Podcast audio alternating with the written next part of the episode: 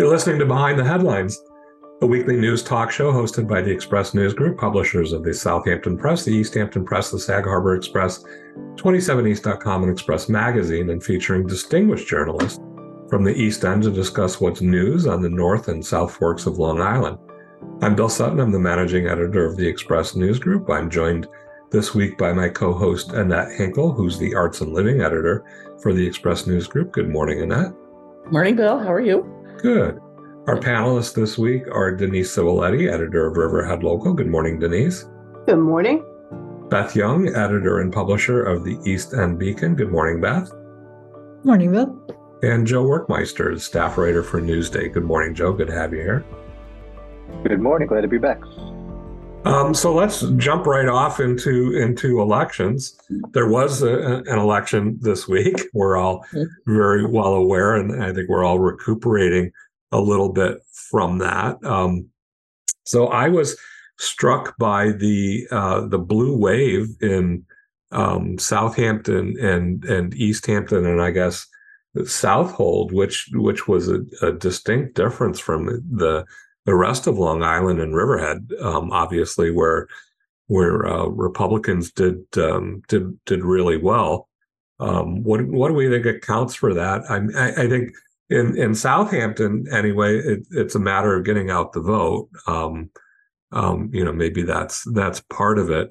I, I think the you know the the um, the election the registration numbers in South Hill Southampton are like one third, one third, one third. So so obviously there's there were some independent voters that you know that that voted uh, voted Democrat, um, but um, on the county level and and certainly in Riverhead, Denise, um, you you saw pretty much a you know the the GOP took uh, took all the seats, right? Are you recovering? Are you are you better?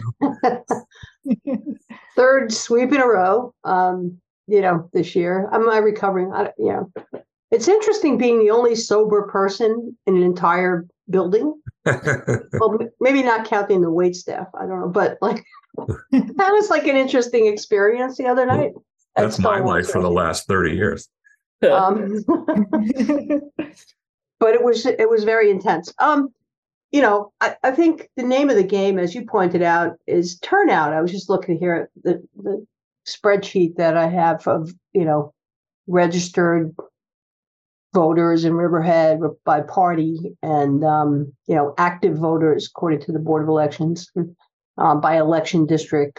Still waiting for the Board of Elections to release, I think, I don't know, last I saw, we, we didn't have the ED, the breakdown by election district, right. which I think in this election is going to be interesting, but um, you know, I'm interested in in seeing what the turnout was like um, in the districts in Calverton and the western part of town, in particular, Wading River and Calverton, where there was a a very large uproar about the cargo airport that was that's been in the news that was proposed and and then um, very like with some very fortuitous timing um, um, denied and um, you know the contract canceled, which by by um, by the Republican board, right? By the Republican board, by the uh, Republican board appointed um, industrial development agency, several members of which the board of the industrial development agency were at the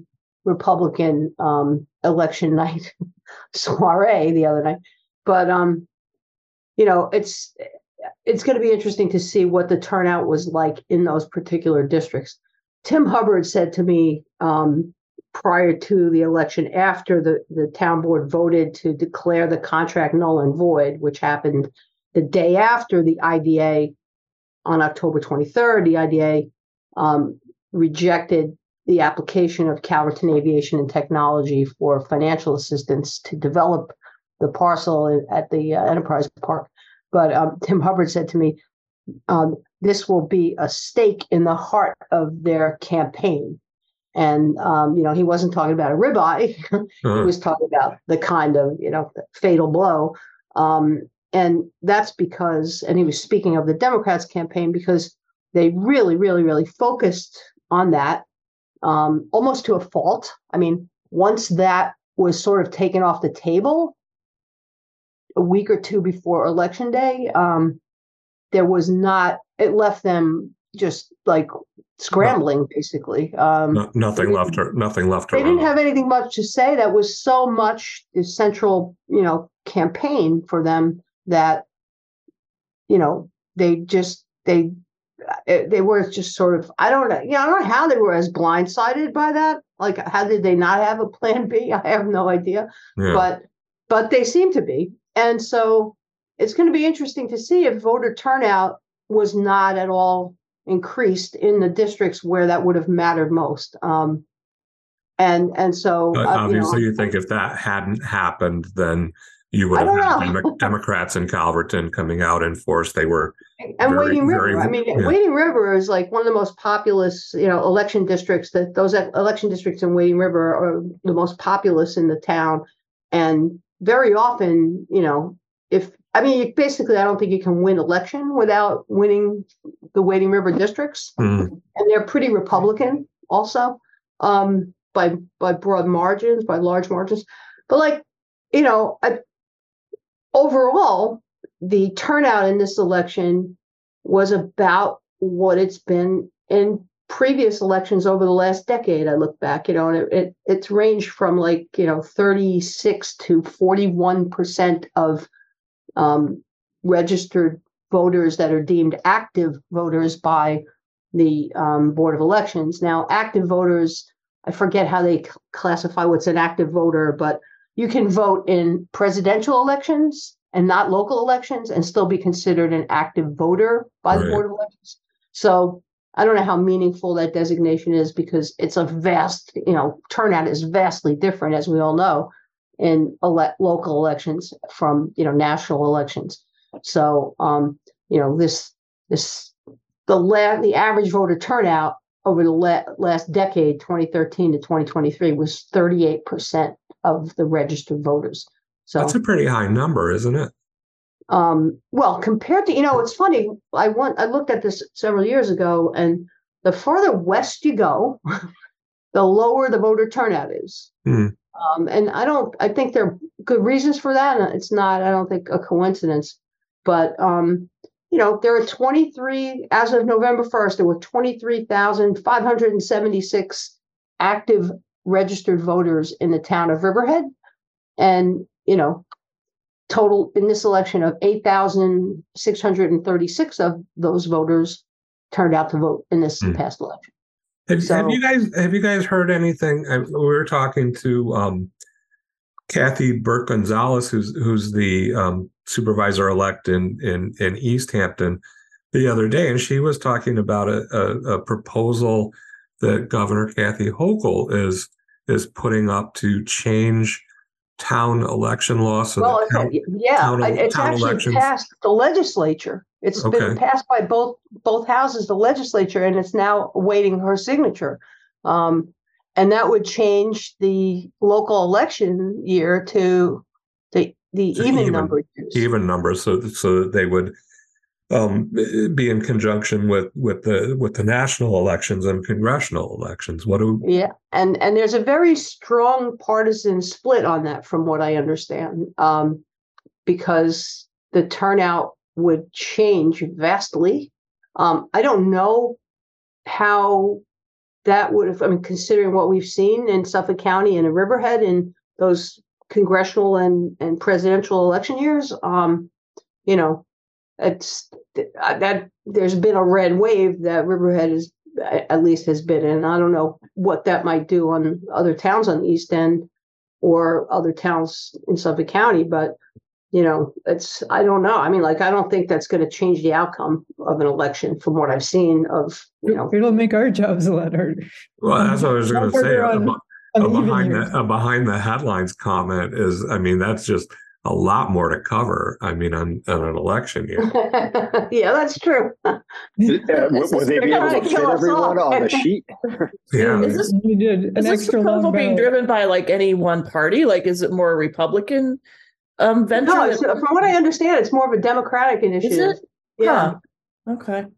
I- It's the idea being more people, more blue voters come out during presidential races, and that could help swing local races then if it's in the same time? I mean, but, But but that's not how it's worked out here. Right. Change over Right. time. And it seems like that would depend on who's maybe in power at the moment, you know, like that could also switch back and forth.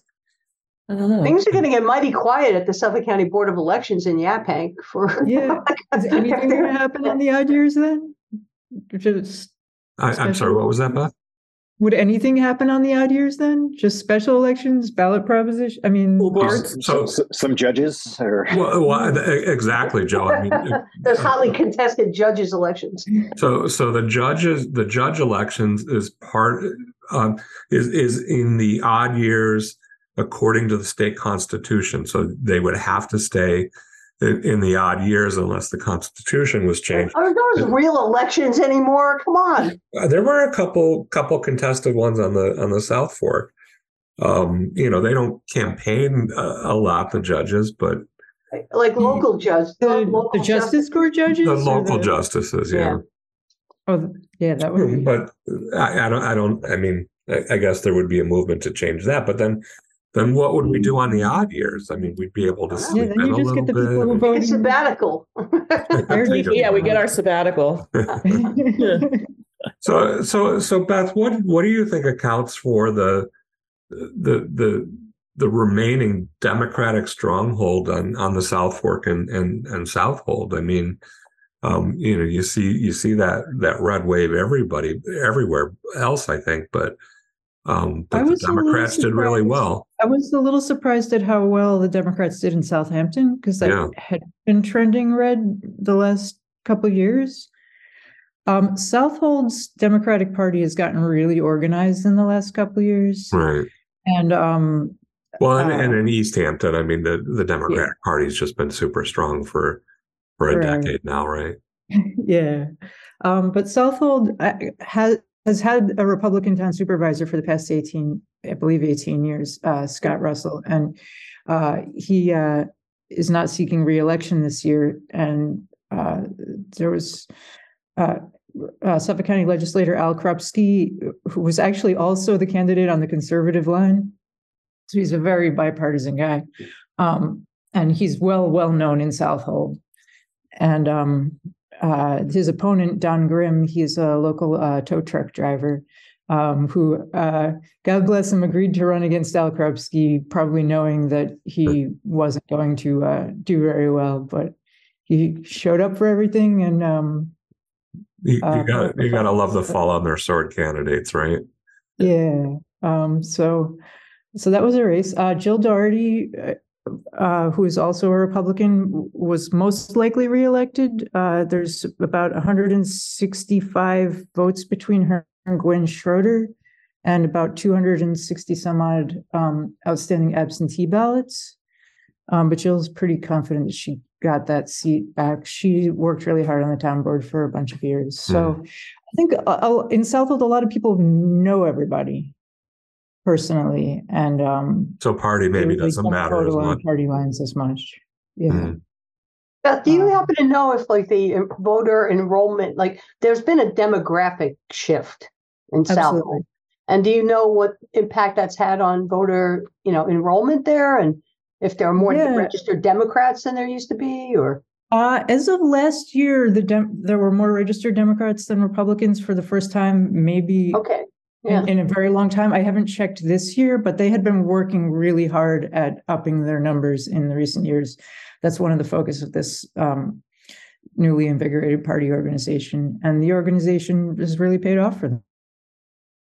That's the name of the game. I mean, that's what gets voters out to the polls. right? I mean, uh, and Yeah. and I think that overall, the county Democratic uh, Party organization is very weak and ineffective. I mean, it does not support local candidates and their local organizations in any way that I've seen here in Riverhead, anyway. Um, And and you know they're on their own, and Riverhead has not gotten its act together to get organized in the way Southold has. Um, and I think that's a good part of what you're seeing here. Um, it Uh, so- locally. South Southampton too. I think the you know the Southampton Democratic Party did did a good job of supporting you know its candidates this year.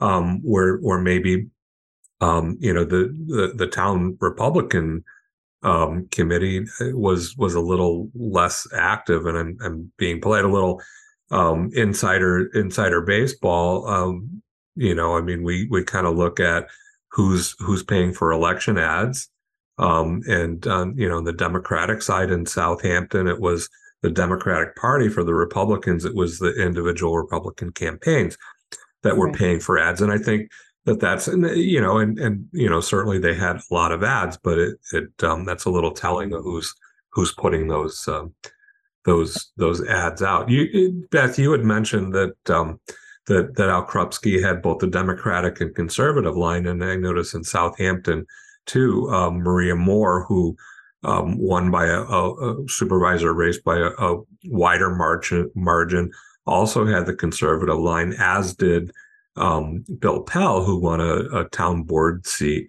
Um, and that's something that um, that I haven't seen a lot of the the Democratic conservative, um, you know, en- endorsement there. And I'm just wondering.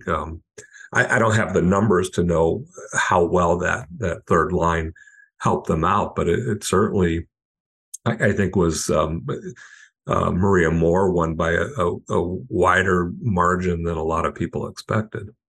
Yeah, definitely. And I think, you know, Cyndi McNamara has really been sort of uh, running as a, uh populist candidate for a very long time, even before Right. she was running. And I really thought she would have done better given her um her how vocal she's been about issues that matter, particularly in places like Hampton Bays with the uh, battery storage system Right. moratorium, tr- just trying to really take the side of the people who were um, outraged about it and trying to do something about it. Um, and uh, she had billboards everywhere saying, you know, workers for Cindy's. So, um, I mean, Yeah. you, you can't go by the billboards, I guess. the It, it was a little surprising. The big surprise in the race, I think, was that um, the Republican Rick Martel, who's who was the incumbent, Right. uh, did didn't uh, didn't didn't get reelected. Um, but it was a it was a thin margin, um, but um, I, I think everybody was surprised by that. He's very very well liked. He's he's um, done a lot with the board. He's he's another guy who's very involved with the community. Um, he's been involved in you know in in, in little league and, and veteran stuff and San Gennaro feast every year and um, Yeah. and and he didn't quite make it. And again, I wonder if that just speaks to the difference between the the, the two committees and you know and how how well financed the campaigns were and how well you know I think the Democrats again did a good job of getting the vote out. Yeah, I mean, I would really like to see when the district breakdowns come down, wh- Yeah. the turnout was especially low in Hampton Bays, because that account for some of all of this. Yeah, well, I, I think again, Maria Moore did really well. I, I would imagine western half of the town being the you know mayor of West Right. Hampton Beach and and all that. So you had two western candidates uh, opposed to each other. But but yeah, Cindy was huge in Hampton Bays, and and Joe county level was the exact exact opposite, right? I mean the the Republicans gained some seat on seats on the on the legislature and and Ed Romaine, you know, won the uh, county executive race. Yeah, I mean, not not really any great surprises. I don't think across um, you know the rest of the island where you know Ed Romaine was uh, going to be the clear favorite to replace Steve Bellone as the Republican candidate. You know, it's been Ed's been around for forever, and um, you know, as soon as uh, you know we kind of saw his name officially as the candidate, you know, it seemed pretty clear that he would be able to uh, you know. Yeah, ride those uh, Republican strongholds throughout the, uh, the county to to get that Republican, you know, flip that seat from Democrat back to Republican for uh, the county executive, and now they've added to the legislature. Um, even though the uh, Democrats held on to the seat um, for that was held by um, uh, Bridget Fleming, so they you know retained that, but then flipped the uh, the seat that Al Krupski had. Um, so. I also do want to mention uh, um, in the town races, the one supervisor race that uh, not quite settled yet was actually on Shelter Island, where uh, it was about a 44 vote difference between with the uh, Republican candidate uh, in the lead as of now, and um, uh, hasn't uh, declared victory just yet, and, and they're going to kind of wait it out. It seems for the absentees to get counted. Uh, last total I heard there was I think 83 um, uh, absentees, and 51 of those are Democrats. So, yeah, there's a there's a, a possibility that could um, you know change the outcome there. Although, uh, you know, based on you know the numbers, you would assume that the Republican candidate will win there, and that would uh, flip that seat uh, from a from a Democratic uh, supervisor to a Republican. Mm. And uh, it's, it's amazing how close these uh, races have been on Shelter Island. I mean, remember last year with uh, the vote on the uh, Peconic Bay Community Housing Fund, that was very uh, a very divided issue and was extremely close and uh, um, you know separated by you know like basically like a handful of votes. And um, and now we're seeing um, this election uh, again very very very close. So uh, it's interesting to see how kind of uh, you know 50 50 the island has become on, on some of these um, uh, some of these uh, issues and, and and what the kind of future uh, of the island what that people want to see there might might be a turning point for uh, for Shelter Island a little. Um, so so Annette, I, I know that uh, you were involved. We did a podcast with um, Kathee Burke Gonzalez the other day, and and her and she and and Maria Moore, um, you know, elected to Southampton supervisor to um, two two women supervisors, and and you know, um, Kathee mentioned that um, it's the first time that there's been a, a, a female supervisor in East Hampton in a couple decades. That's really empowering, right? To- Yeah, to I mean, that. Yeah, I bet you know, I think that that- well, someone like Kathee, I mean, she's been on the board. That's the other thing. It's like, you know, these women are there, you know, and they've been they've been on the board, they've been doing the job. So um I think what's um it's it's nice to see her get up to the top position, I think. And and I felt like, you know, her opponent, um, Greta, what was Greta's last name? I can't remember Greta's last name. Yeah. She she she seemed very um very lovely, but you know, didn't have a lot of experience in in um, any kind of government. And I think that was, you know, the deciding factor for a lot of people is that, you know, very earnest, but, um, but I don't know. I've, we've talked about this before, the whole idea that, that we'd like to see candidates who have done the work, you know, the ones maybe who have served on some advisory boards or have been involved in the community in some volunteer activity or um, have been, you know, at least kind of tapped in or at least, you know, showing up regularly at board meetings. And um, and you can I can definitely see that, you know, Kathee's done done the work there. And I don't know, I feel like East Hampton, even though there hasn't been somebody in the top spot for supervisor, you definitely see women um, at other levels um, working throughout the town, you know. Sure. Well, and, and in Southampton too, I, I think with um, Mhm. Cindy, you know, being on the board and, and she's going to remain on the board. And I think, you know, both, um, I, I think uh, Maria Moore is going to have a, a bit of a learning curve, you know, um, transitioning from um, a village mayor to, to town supervisor. But I think there's certainly um, enough people around to, uh, to, to get her up to speed. Um, it'd be interesting. I, I think they're both towns are in, in, in good hands. Um, Yeah, I- I think that's the case on Shelter Island too, as far as Amber Brach-Williams goes. She's been on the board for quite a while and as the deputy supervisor.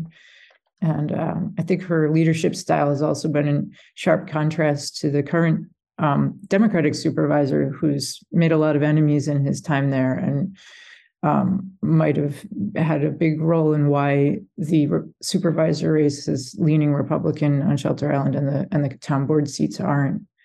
Um, because everybody's sort of a little bit tired of the leadership style that's there right Mm. now. right the current supervisor actually lost a primary so That's right. Yeah. didn't it wasn't even you know running for reelection because uh, you didn't make it past the primary that uh, was won by Gordon Gooden.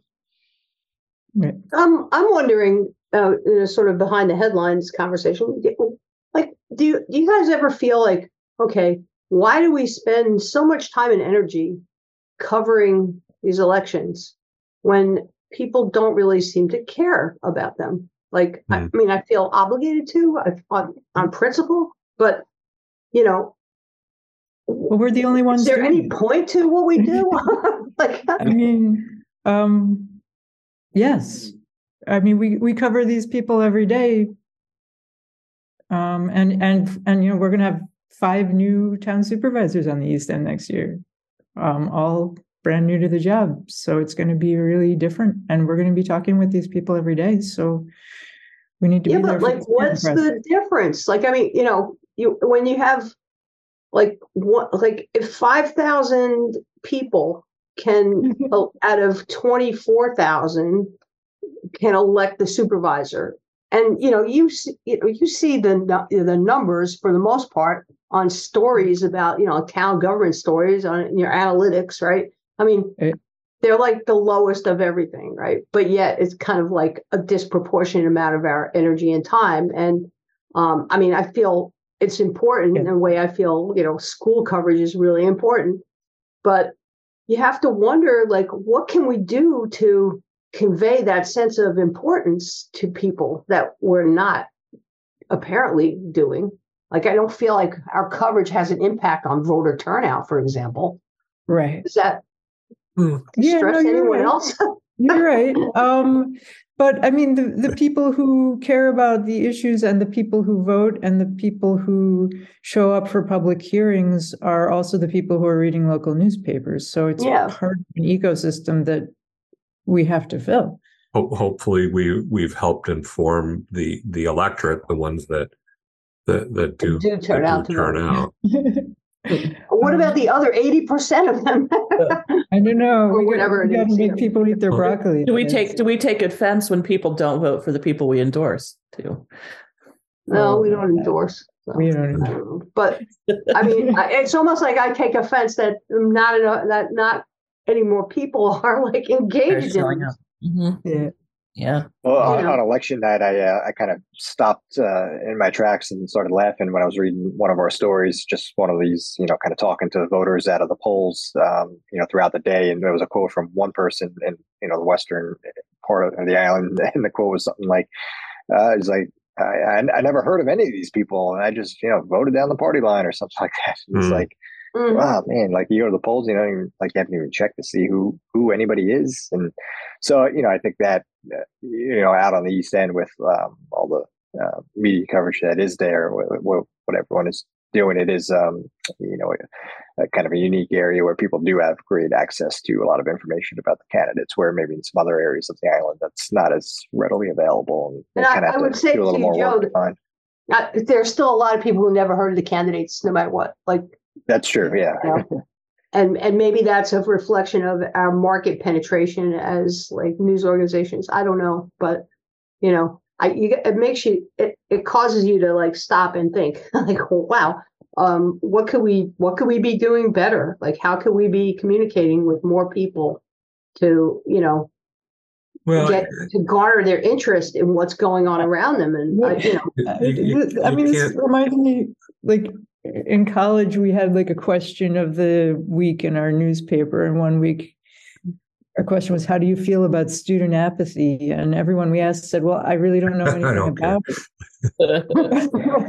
I don't care. I don't know. I- You're you're talking to the wrong people if those are the people you're talking Uh, to. I, I don't know. when when we Yeah. when we used to do the um the Manorville and, and the Moriches paper, which we stopped doing a number of years ago, we used to do the uh, question of the week, and we would send um, a, a photographer reporter out every week to to ask people questions, and we had to stop asking questions about um, Brookhaven town government and county government because people just didn't have, you know, an opinion or, or an answer. But um, you know, so it was, you know, who's your favorite football team? it turned into stuff, and we kind of stopped doing it. And and I guess it gets a little discouraging, uh, Denise, and especially that you know the week after the election when we're all really tired. But but I think you know, but Beth Beth Beth said it that the the people that do vote and the people who do care, I think, count on us for um, you know, for the information that we provide and you know, and the and the voter guides that we do and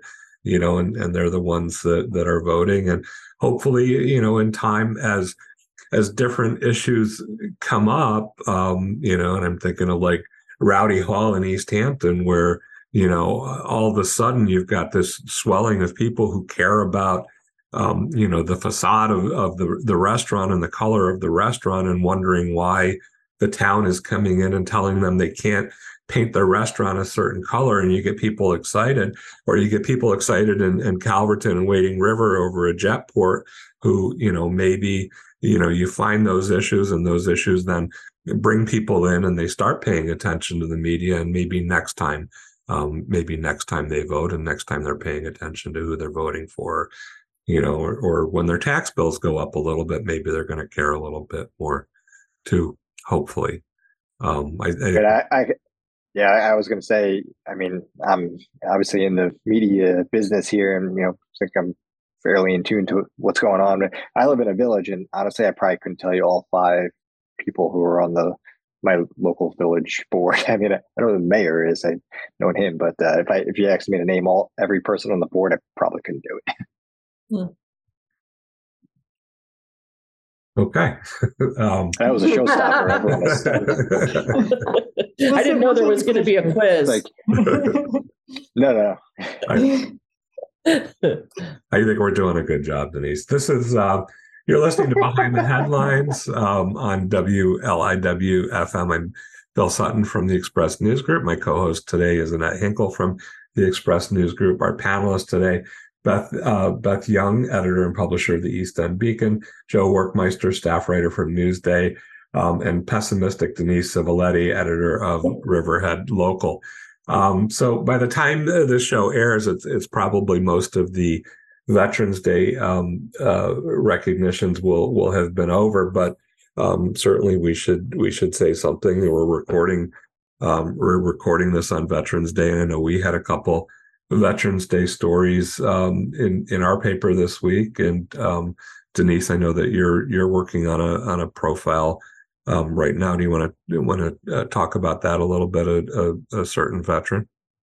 Sure. Um, a former VFW post commander um, by the name of Joe Edler um, is um, on his way right now. This is Friday morning. He's on his way upstate to meet the family or surviving sister and other family members of a buddy of his who was killed in Vietnam right in, in front of him uh, in January of 1968 someone he's been trying to track down, uh, you know, like where is where he where his grave is, and does he have any surviving members? It's been a, like bothering him, and he's been trying to find this for like a number of years.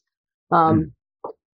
And he was, uh, you know, doing the um, the poppy donations. And standing, he organizes that in Riverhead uh, for the Riverhead VFW, and he was outside of uh, Shoprite Sunday, and um, I stopped to make a donation. I started chatting with him. He is um, kind of notoriously, in my mind anyway, really um, notoriously, I don't know, that's not the right word, but he's a very quiet guy. He's like, mm. if hmm. he said 10 words to me until this week, um, you know, over the years, and I mean, I've tried to interview him on a number of occasions. He's just, he's this big burly guy, and he, you know, and we started talking outside of ShopRite, and he starts telling me that he's going upstate to meet the family, and he starts crying. And he was more talking, said more words in that one conversation than I've ever heard come out of his mouth. And we're standing outside ShopRite crying. Um, and it was all because his wife was late picking him up. So it was her fault that I got this story, her fault. Her, I credit her. Um, and so it turns out that um, it's in a very weird kind of really local way, um, he connected with or is about to connect with the surviving sister of this friend of his who was killed. He was injured. He's a Purple Heart, Bronze Star veteran. Um, he was injured in that in that um, was, the guy triggered a booby trap landmine, and um, he got Joe got shrapnel in his midsection. Um, he um, he and his wife go to Papa Nick's, which is this iconic um, Riverhead luncheonette on Main Street, owned by a third generation owner proprietor who's cooking breakfast. He's there every day, doing you know running the grill, Anthony Maris, and um, they've always seen this other couple that they say hello to, but because they see each other there, they come on Thursdays. Uh, this other couple, and um, you know for one reason or another he struck up a conversation with I guess it's a manifestation of this is really bothering him. He really wanted to do this.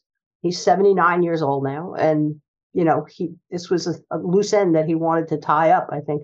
But he struck up a conversation with this other couple one day and he started showing them photos on his phone of different things having to do with Vietnam. There were three other guys that were killed in a separate incident that he was there, and he was the only survivor of these four guys.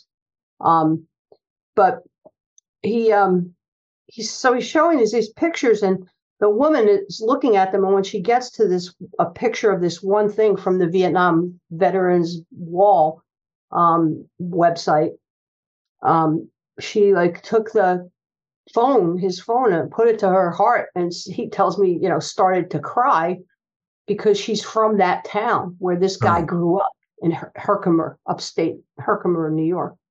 And um, she, by that evening, she had tracked down that she knew the family. And by that evening, she tracked down this his buddy's sister, who's now 84 years old, Wow. and spoke to her. And she realized then that she didn't know what this man's name was at the at the luncheonette. Um, and um, so the early the next morning, she she calls the luncheonette and said, "Look, this is probably shot in the dark, but you know, I we see these people there, and you know, he's a, and she guess dis- described him, and of course, Anthony being Anthony, he, you know, he, he knows everybody there, and and he says, "Oh yeah, Joe Edler," and um, he actually um, she then was able to find Joe's and Margaret's phone number online and called them, and and so they met at the diner again yesterday. I I went there and sat and talked to them and stuff, but it was just a really amazing story. And- uh, With it was an amazing story without her hook finding finding finding this out through you know Anthony Maris uh, while he was busy making you know fried eggs that morning. But Well, um, it's, certainly- it's it's a really cool story. And he's on his way up there now, and there he's going to meet the sister. He bought a grave marker for his friend's grave, and um, he's uh, he's going to the Veterans Day ceremony there tomorrow at the VFW post where they named a room after um, his buddy, um, whose name was Philip Cirillo. Um, and um, I don't know. I was just, you know, That's sitting a- around crying with the, these guys. That's a fantastic Yeah. story. Synchronicity, right? It's, uh, you know, meant just kind of like a strange, you know, confluence of coincidences, if there is such a thing. I don't know. We we did a a short story this week on uh, Amanda Martino, um, who um, she's a, a Lindenhurst native and she's a Brookhaven resident now, but she's going to be speaking at um, at the Hampton Bays um, uh, Veterans Day event. And if you're listening to this on Saturday morning, you can probably still make it over there um, at the uh, American Legion Hall on Ponquogue Avenue. Begins at 11 a.m. She's a uh, two-time Purple Heart recipient. She was in the in the Marines for a number of years, and now she's um, stationed with the um, Air National Guard at one 106th uh, Rescue Wing at, at Gabreski Airport. Um, and um, she's just it, it just I- somebody that I mean she's you know she's um, you know Air National Guard, so it, it's kind of a part time thing now, but um, what what struck me about the story is these are just these are these these veterans now are just your friends and neighbors, and you may not know that um, you may not know their story or their history that that they served, but they um, certainly need to be recognized. I think as the as the media, sometimes we get pegged as this, you know, left left wing anti anti war, you know, group and all that, but we certainly respect um, respect the service and the people that have um, that have um, offered everything for um, you know for to protect um, our freedoms and and our rights and um, I think it's important to uh, to recognize them all this uh, this Veterans Day. Well, you know, especially as like the veterans of the Vietnam War um, grow older, and they certainly are growing older, and you know, it's um, they were kind of in a category by themselves in the way of veterans. Um, They were And- cast cast aside by the older veterans who didn't realize that they were fighting a real war over there. and and just that by the way the, that war was viewed, you know, uh, by people in the country. I mean, it became very much despised by a lot of people, And, you know, I mean, it- you talk to Vietnam veterans, they all have, you know, pretty, seem to all have stories about how, you know, when they got off the plane in an airport in their uniform, when they were discharged, people saying nasty things to them, you know. Um, and, uh, you know, calling them all kinds of names and because they were, they were, people equated the soldiers who served in that war with the war itself, which a lot of people considered an illegitimate war. Right. And and um, so you know they're in like a different category up until that point in time. I think every veteran was revered by the public, and you know they that that's not what their experience was at all. And um, you know uh, speaking for myself, these guys are just like you know a little bit older than than I am, and you know the ages of the older brothers and cousins of people I knew who whose family members you know got drafted and went to Vietnam, and some of whom never came back. Um, but it just got caught up in that anti-war movement, and you know they never really got the same recognition that other veterans got. Well, and, and I I think too. I, I'll I'll piggyback on that. I think that that that the people that the the men and women that fought in Iraq and, and Iraq and Afghanistan, um, that was such a long. 20 Mhm. year war that, that there was no coming home for them world war ii you know when when it was over you had that coming home and the veterans were recognized i, I think with iraq and Af- afghanistan it was you know this this rotating um you know rotating um conveyor belt of veterans you know people going off to war and coming back and never having um any any kind of of recognition that way. No no date uh you know no end of the war no date to celebrate them. And these are are, are, are men and women that just uh, kind of filtered back into into society without without real recognition which is why again veterans day is Yeah. so important Well, I think also you have both Vietnam and I, you know, in Iraq and Afghanistan, they were murky wars. There weren't defined goals, and I think that has fed into that as well. You know, it wasn't like those are the good guys, these are the bad guys, and you know, it just seems like there's it's just so um murky as far as when do you Yeah. win. You know, And when your part is that part on the ground, your your mission is clear to you, but back home, Mhm. The people back home do not see it. right? And that's a failure of leadership, really, on the part of uh, people in charge of our country. yeah Um, but everyone who served, thank you. This is Behind the Headlines. Um, I'm Bill Sutton from the uh, Express News Group. I'm joined by uh, my co-host Annette Hinkle from the Express News Group, Beth Young from um, from the East End Beacon, Denise Civiletti from Riverhead Local, and Joe Werkmeister from Newsday. Um, let's uh, find a more upbeat tone.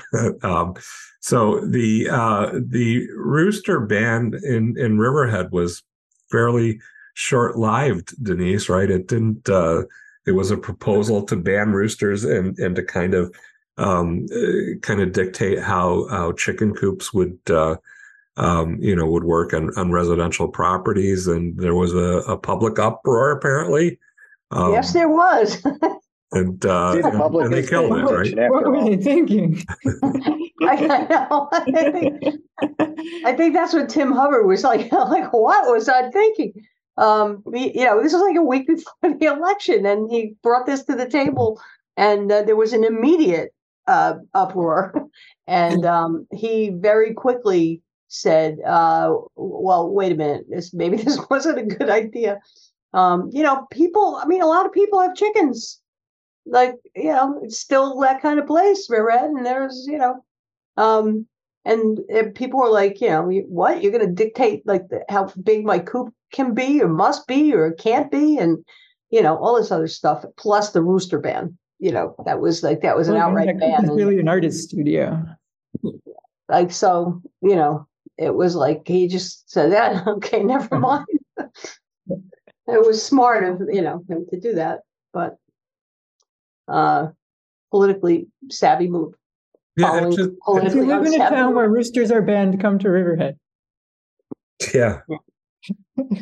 My So- my my neighbors will will help you out. They uh that that guy's uh crowing every every morning. But uh you know, I said it last week. I, I'm so used to it now I, I barely even even hear it anymore. But it, it felt like a little bit of a grab from from the town because here's the town going to come in and tell everybody, you know, how to how to run their chicken coop and and you know, that just leads to you know code enforcement and fines and you know and all kinds of stuff and it just you know you know feels like a money grab a, a, a little bit. Um i'm sure Yeah, there's said, some like real concerns but Uh, the futility of it really. Like how is that? It was never going to be enforced except very selectively against some people that get you know complaints made about them. Right and Come the neighbor neighbors complain and the town gets in the middle of uh, sorry to disappoint you bill.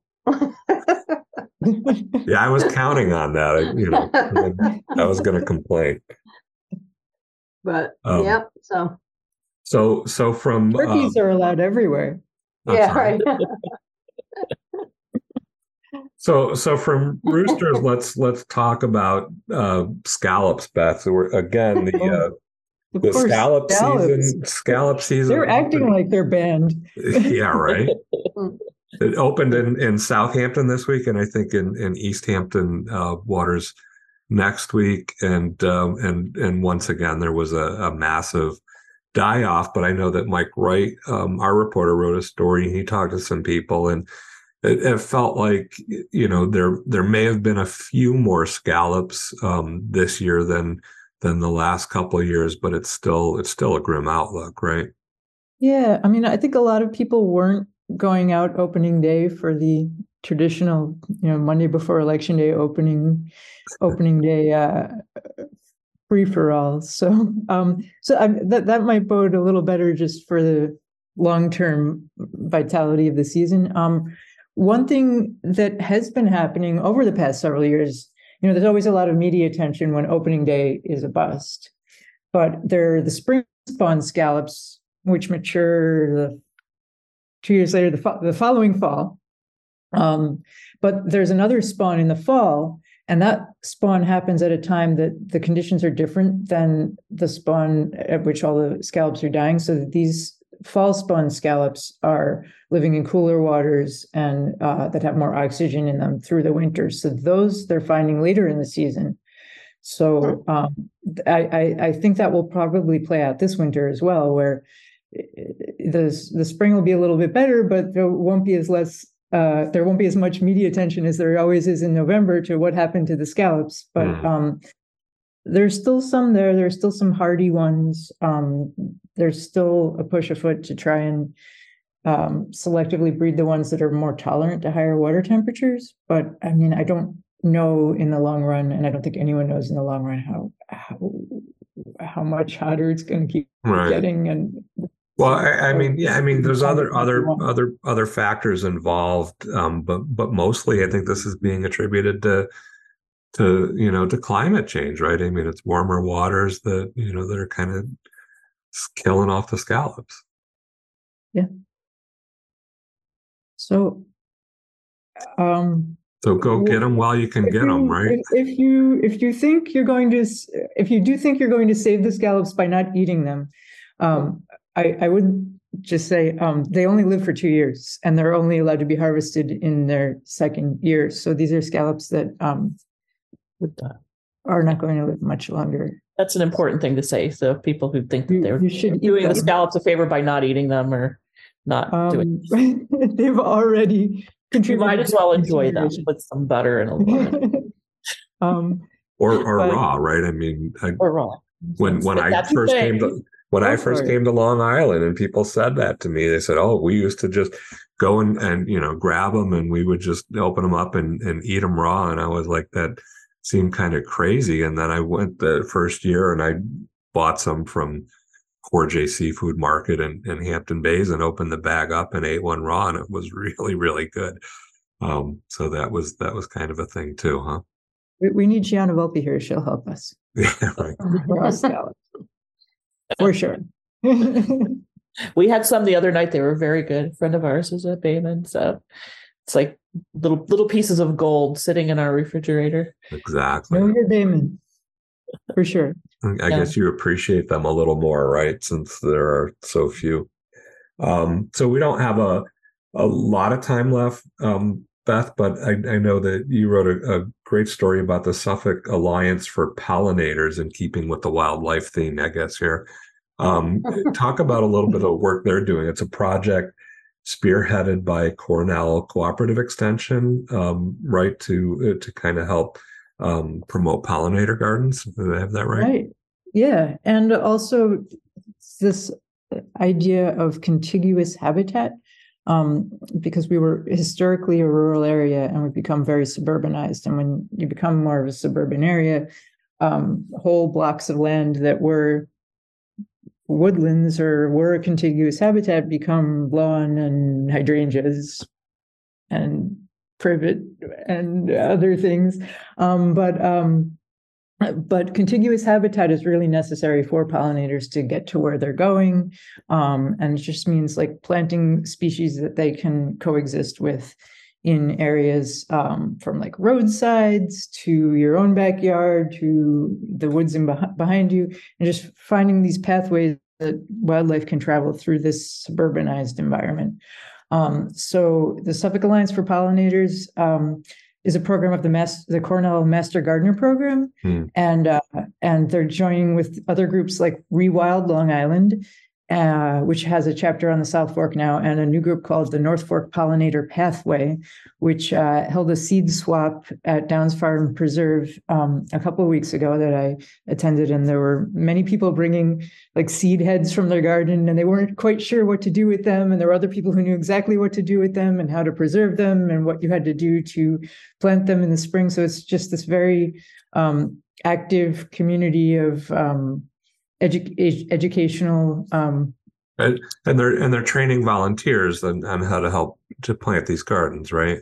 yeah, they so they uh, there's a spot right next to the Custer Institute Observatory in Southold that um, used to be the town of Southold's arboretum. It's owned by the town, and it has become kind of like an overgrown. They they call it a wildflower garden, but it's really a lot of weeds. Um, so they're planting native species throughout this meadow that um, that hadn't been there. So they had to clear a lot of vines from from the meadow um, using a, a process called sheet mulch, which is basically um, when you're done reading your newspaper, you put it on the ground in your garden and you put some leaves on top of it, and um, it makes great compost. And it's soy-based ink now, so don't hesitate to do that with your newspaper when you're done reading it. Um, but uh, they got a whole bunch of kids from the Southold School to come and help plant the uh, the native plants there, and they're planting more in the future. And the civic associations are getting involved with maintaining it, and uh, it's become a real community effort. Right. Do we think So, we're- uh, North Fork Pollinator Pathway, they're on Instagram if you want to get involved with their events. and and do we uh, we think I mean we've been talking about pollinator gardens for a few years now. Do you think we're making headway in, in helping to to to save the bees and, and increase that population? I think so. I mean, it's kind of hard to quantify, but Yeah. We can't count them, right? And and the bees you sh- you shouldn't go eat. Like uh, you can go eat the Don't eat- scallops, right? But we don't want to eat the bees. well, where there's bee, there's honey. Aha! There you go. I've heard. All right. Good. All right, so we are uh, we are out of time. This has uh, been behind the headlines on WLIWFM. Um, uh, I'm Bill Sutton from the Express News Group. I want to thank my co-host um, Annette Hinkle from the Express uh, News Group and our panelists Denise Civiletti from Riverhead Local, Beth Young from the East End Beacon, and Joe Werkmeister uh, from Newsday. Thank you guys. Uh, another another great show. Have a great week.